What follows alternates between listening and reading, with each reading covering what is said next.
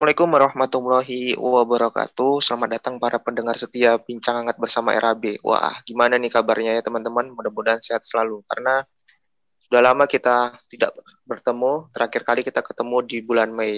Nah, ini kita akan kedatangan tamu spesial yaitu Ahwari dari FAPET Angkatan 2019.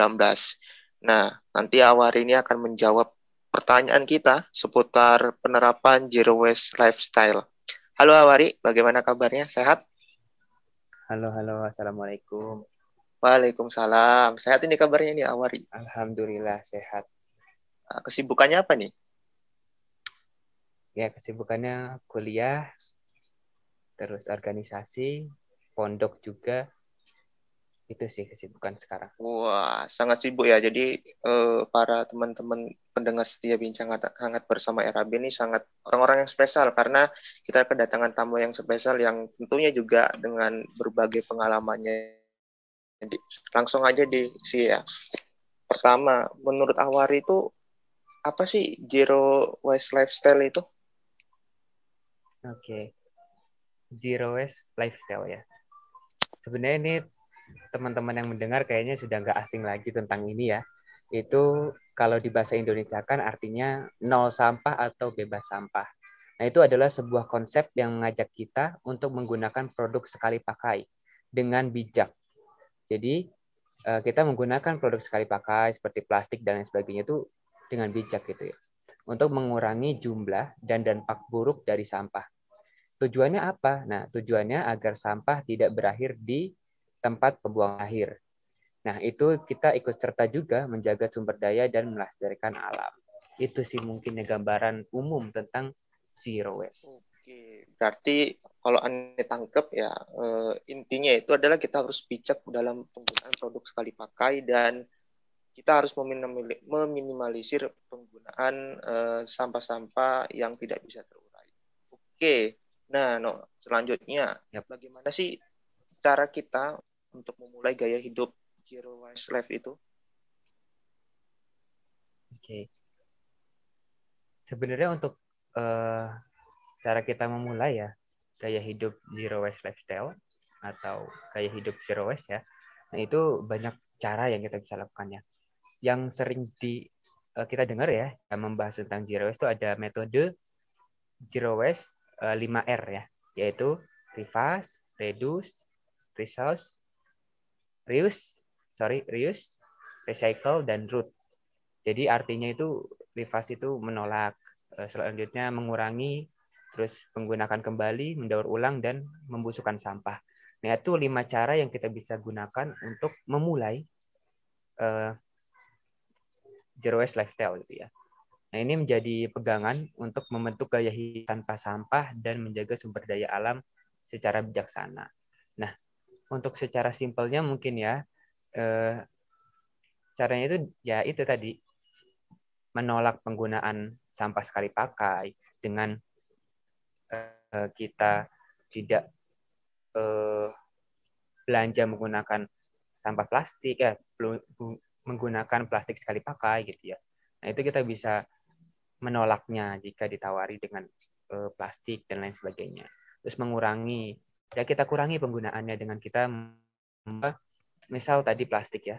Nah, itu kita bisa membawa kantong belanja sendiri. Terus eh, mengurangi juga kita bisa membawa tumbler minum dan sebagainya agar setiap kita haus tidak membeli eh, air mineral gitu ya. Itu juga bisa gitu. Terus menggunakan kembali yaitu tadi ada kantong sekali pakai, ada tumbler. Nah, itu kita bisa gunakan kembali kan. Nah, itu juga cara-caranya seperti itu. Mendaur ulang dan membusukkan sampah. Biasanya kalau untuk membusukkan sampah ini itu adalah sampah-sampah yang memang organik ya, yang kita bisa busukkan dan tidak buang gitu saja gitu. Nah, secara simpel mungkin ya aneh sedikit simpulkan cara memulainya gimana? Cara mulainya dengan menggunakan eh mengurangi penggunaan plastik dan terapkan diet plastik. Terus daur ulang barang yang sudah tidak terpakai. Terus menggunakan bahan dan barang yang lebih ramah lingkungan. Nah, itu hal-hal yang perlu kita perhatikan untuk kita bisa memulai gaya hidup zero waste atau zero waste lifestyle. Itu mungkin. Oke, berarti eh, sebenarnya ini juga udah di, kita dapat ya ilmu ini waktu zaman SD ya Wari ya, tentang 5R ini dan yep. ini merupakan uh, cara kita untuk mencharger ingatan kita agar benar-benar kita uh, menerapkan bagaimana prinsip 5R tersebut. Oke, uh, pertanyaan selanjutnya nih kan pastinya nih para pendengar ini pasti nih pasti pasti kan anak kos nih ya. Nah, menurut Awari ini bagaimana sih cara kita selaku anak kos menerapkan gaya hidup zero waste meskipun kita itu anak kos gitu? Oke, ini menarik ya.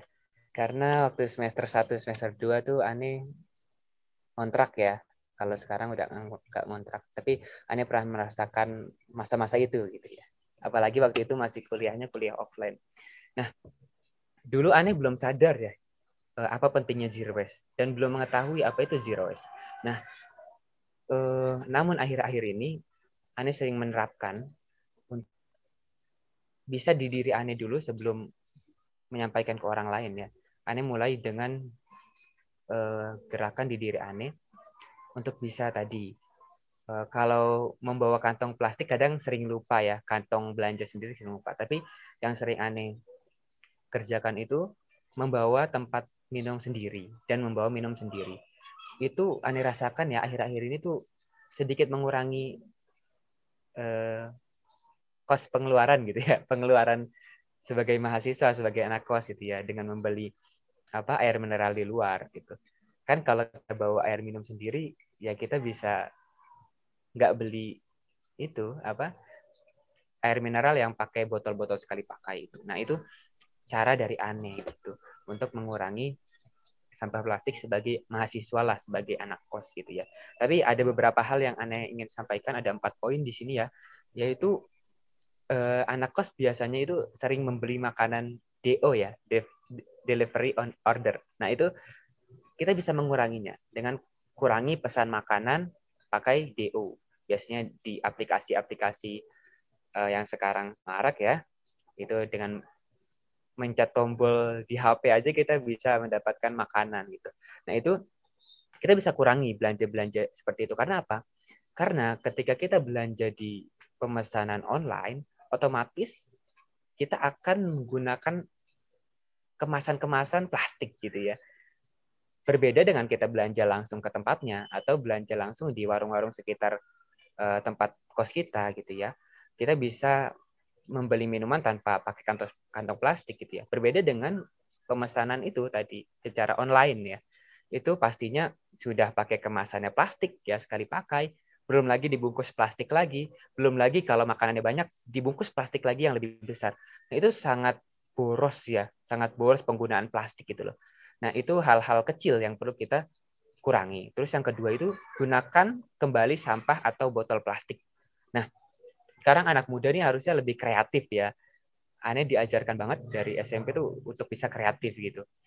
Dengan membuat karya-karya eh, karya-karya anak-anak lah gitu atau karya remaja dengan membuat eh, kreativitas-kreativitas kerajinan ya, kerajinan dari sampah, dari botol plastik. Biasanya ada botol plastik itu kita buat sebagai rak sepatu gitu ya dengan mengisi apa botol plastik dengan koran-koran di dalamnya terus hingga penuh habis itu kita bisa taruh susun kardus kardus-kardus sebagai alas di atasnya gitu itu bisa menjadi apa uh, rak sepatu seperti itu terus misal aneh dulu pernah belajar juga uh, membuat kerajinan dari kemasan-kemasan kopi dan lain sebagainya ya. Misal kalau anak kos kan biasanya sering ngopi gitu ya baik di luar atau di kos sendiri. Kalau aneh lebih suka uh, ngopi di kos sendiri sih ya karena lebih hemat dan juga kita bisa uh, mengumpulkan biasanya kumpulin apa kemasan-kemasan terus dibuat kerajinan bisa buat alas bisa lain sebagainya gitu. Tapi kurang handal juga di bidangnya jadi tidak bisa melanjutkan gitu untuk pembuatan kerajinan itu terus yang ketiga itu membawa tempat makan dan minum sendiri. Nah, ini tadi sudah disampaikan ya, bahwa minum sendiri itu penting ya. Uh, misal kalau kita seharian di luar gitu, misal kita butuh dua kali minum gitu ya, botol minum 600 mili berarti kita butuh uh, 1200 mili berarti satu liter satu liter lebih gitu ya minum per hari misal. Nah, kalau kita bawa botol sendiri kan otomatis kita bisa mengurangi satu botol plastik gitu loh. Jadi kalau misalnya kurang air habis, biasanya aneh kalau airnya habis ya pasti beli air mineral pastinya gitu ya. Terus aneh isi ulang lagi botol aneh gitu biasanya gitu. Tapi kan kita bisa mengurangi juga dari itu kan. Nah itu terus bawa tempat makan sendiri. Ini aneh jarang sih karena biasanya aneh makan di tempat yang siap saji dan itu juga nggak menggunakan plastik tapi menggunakan piring gitu loh. Jadi piringnya akan dicuci atau biasanya pakai kertas nasi gitu. Jadi uh,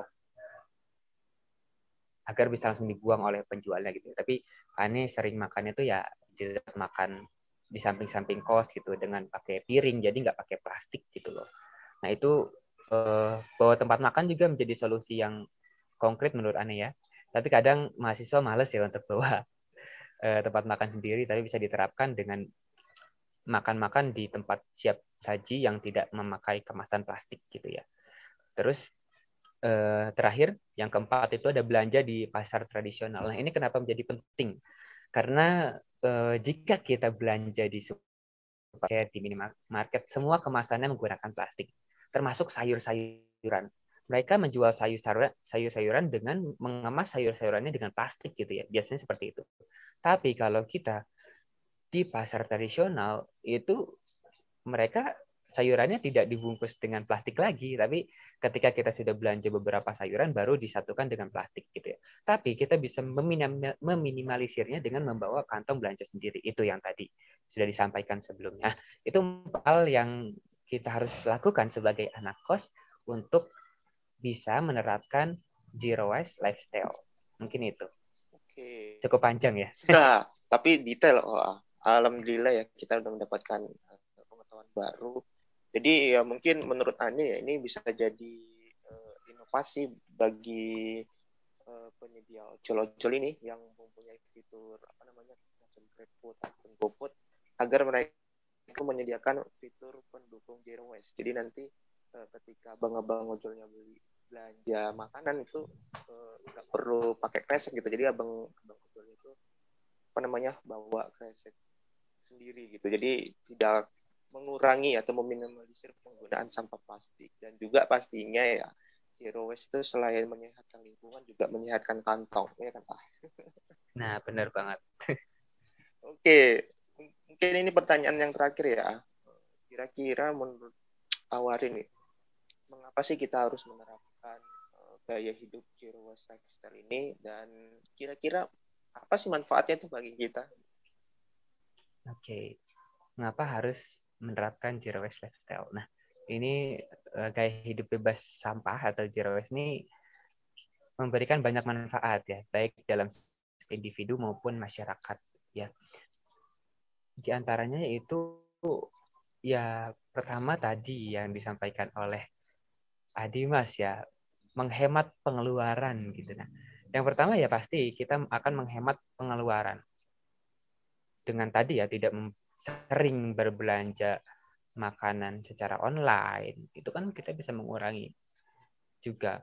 Kalau biasanya ya biasanya kalau pakai aplikasi satu aplikasi itu ada promo-promo gitu ya. Itu juga bisa menghemat tapi kita harus lebih bijak. Ya boleh, tapi tidak sering gitu. Karena kan tujuan eh, salah satu manfaatnya itu kan bisa menghemat pengeluaran gitu kan.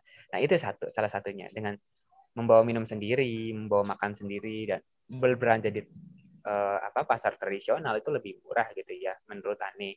Jadi yang tadi pertanyaan sebelumnya itu nah itu bisa banget untuk menghemat pengeluaran teman-teman dari beberapa hal yang sudah Ani sampaikan sebelumnya gitu. Terus yang kedua, itu fokus pada produk-produk yang tahan lama. Teman-teman ini bahkan lebih fokus pada produk-produk yang tahan lama gitu. Misal beli uh, botol botol minum gitu ya. Kadang kan ada botol minum yang harganya sekitar 6.000 uh, sampai antara 5 sampai 10.000 kan. Itu botol-botol yang memang memang bisa dipakai berkali-kali namun uh, tidak tahan lama gitu ya. Cepat rusak. Sehingga ketika cepat rusak uh, botol itu ya ujung-ujungnya akan menjadi sampah juga gitu. Maka teman-teman akan lebih fokus pada produk-produk yang bisa tahan lama dan digunakan berkali-kali gitu ya. Dengan kita menggunakan produk yang berkali-kali ya tadi tujuannya memang untuk zero waste ya. Tapi manfaatnya itu teman-teman akan lebih bisa mendapatkan produk-produk yang tahan lama gitu. Atau barang-barang yang tahan lama. Terus selanjutnya tidak ada lagi makanan sisa. Nah, ini belum sering di apa ya? belum sering disinggung sebelum-sebelumnya dari penyampaian Ani.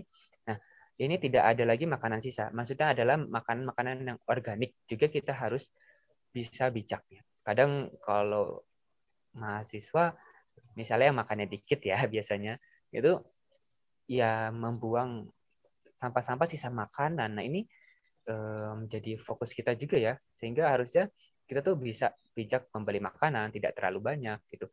Jadi sisa-sisa makanan ini tidak tersisa lagi. Nah itu manfaatnya juga sih. Uh, sebenarnya banyak banget ya inovasi-inovasi anak muda sekarang. Contohnya kalau di bidang peternakan tuh ada uh, teman aneh tuh ada yang bikin aplikasi gitu ya. Ini keren banget sih, keren banget ya. Aplikasi uh, satu aplikasi yang dia tuh menernak maggot ya. Kalau teman tahu maggot itu adalah ulat yang memakan sampah organik. Nah ini tim mereka tuh keren banget ya. Sehingga mereka beberapa kali mendapatkan beasiswa dari proyeknya itu. Nah, itu mereka eh, apa? menyediakan platform sehingga orang-orang yang ingin membuang sampah organiknya bisa menghubungi lewat platform tersebut gitu loh. Sehingga sampah-sampah ini bisa dimanfaatkan untuk eh, pakan maggot dalam peternakannya dan itu bisa mengurangi makanan-makanan sisa dari teman-teman itu. Terus habis itu selanjutnya meningkatkan kesehatan dan turunnya berat badan. Nah, ini kan tadi ya balik lagi ya dengan kita mengurangi uh, sampah plastik. Caranya gimana ya? Dengan tidak terlalu banyak pesan makanan gitu ya. Nah, itu apalagi makan makanan cepat saji sekarang ya kemasannya plastik semua dan itu jika kita mengurangi itu ya kita bisa mendukung uh, apa zero waste lifestyle selanjutnya kita juga bisa uh, tadi di samping mendukung zero waste lifestyle, nah kita juga bisa meningkatkan kesehatan kita dan menurunkan berat badan. Biasanya ini cita-cita uh, wanita ya, menurunkan berat badan gitu. Entah laki-laki juga sama atau seperti apa gitu. Kadang ada yang sama juga. Jadi menyesuaikan diri. Nah ini juga bisa menurunkan berat badan kita dengan gaya-gaya hidup bebas sampah gitu ya. Terus selanjutnya mungkin yang terakhir ini yang penting ya, yang sering banget kita bahas ya baik di nasional maupun internasional yaitu mendukung upaya mengatasi pemanasan global. Gitu. Akhir-akhir ini kan kita sering banget ya eh, mendengar isu-isu pemanasan global gitu. Maka dengan kita bergaya hidup bebas sampah atau zero waste lifestyle, nah itu kita bisa mendukung upaya mengatasi pemanasan global. Nah, kita turut bantu mengurangi dampak pemanasan global. Mengapa demikian? Nah, Tentunya karena kita tidak banyak membeli makanan-makanan berproses atau cepat saji. Pasalnya menurut IPE ya kalau nggak salah, Badan Perlindungan Lingkungan dari Amerika Serikat, makanan setiap cepat saji itu berkontribusi terhadap 42% dari total emisi gas rumah kaca di dunia. Nah, itu menjadi perhatian juga ya. Di samping sampahnya, ada juga menimbulkan gas rumah kaca. Nah, itu sampah-sampah plastik juga itu bisa menimbulkan emisi gas rumah kaca, maka kita harus berhati-hati. Sekarang eh, isu-isu itu yang kita harus perhatikan ya sebenarnya. Nah, dengan kita menggunakan gaya hidup uh, zero waste ini ya pastinya kita bisa mendukung upaya-upaya tersebut gitu ya. Ya dari kita untuk kita gitu dan masyarakat luas tentunya. Terus uh, terakhir mungkin ya menerapkan zero waste sebagai hidup gaya hidup atau zero waste lifestyle ya, itu adalah suatu langkah awal bagi kita untuk melindungi alam yang akan kita wariskan pada anak cucu kita nanti. Jadi eh, aku mengajak teman-teman semua untuk memulai dari sekarang apa yang kita bisa lakukan untuk menerapkan zero waste lifestyle atau gaya hidup bebas sampah, lakukanlah dari sekarang. Mungkin itu Adi Mas penjelasan yang sangat detail ya teman-teman. Jadi ya sedikit ada rangkum yaitu uh, manfaat dari kenapa harus kita menerapkan zero waste zero waste lifestyle itu yaitu yang pertama uh, agar kantong kita sehat dan karena uh, kita dapat berhemat yang kedua yaitu adalah melindungi alam dan juga ini otomatis uh, membuat lingkungan kita sehat.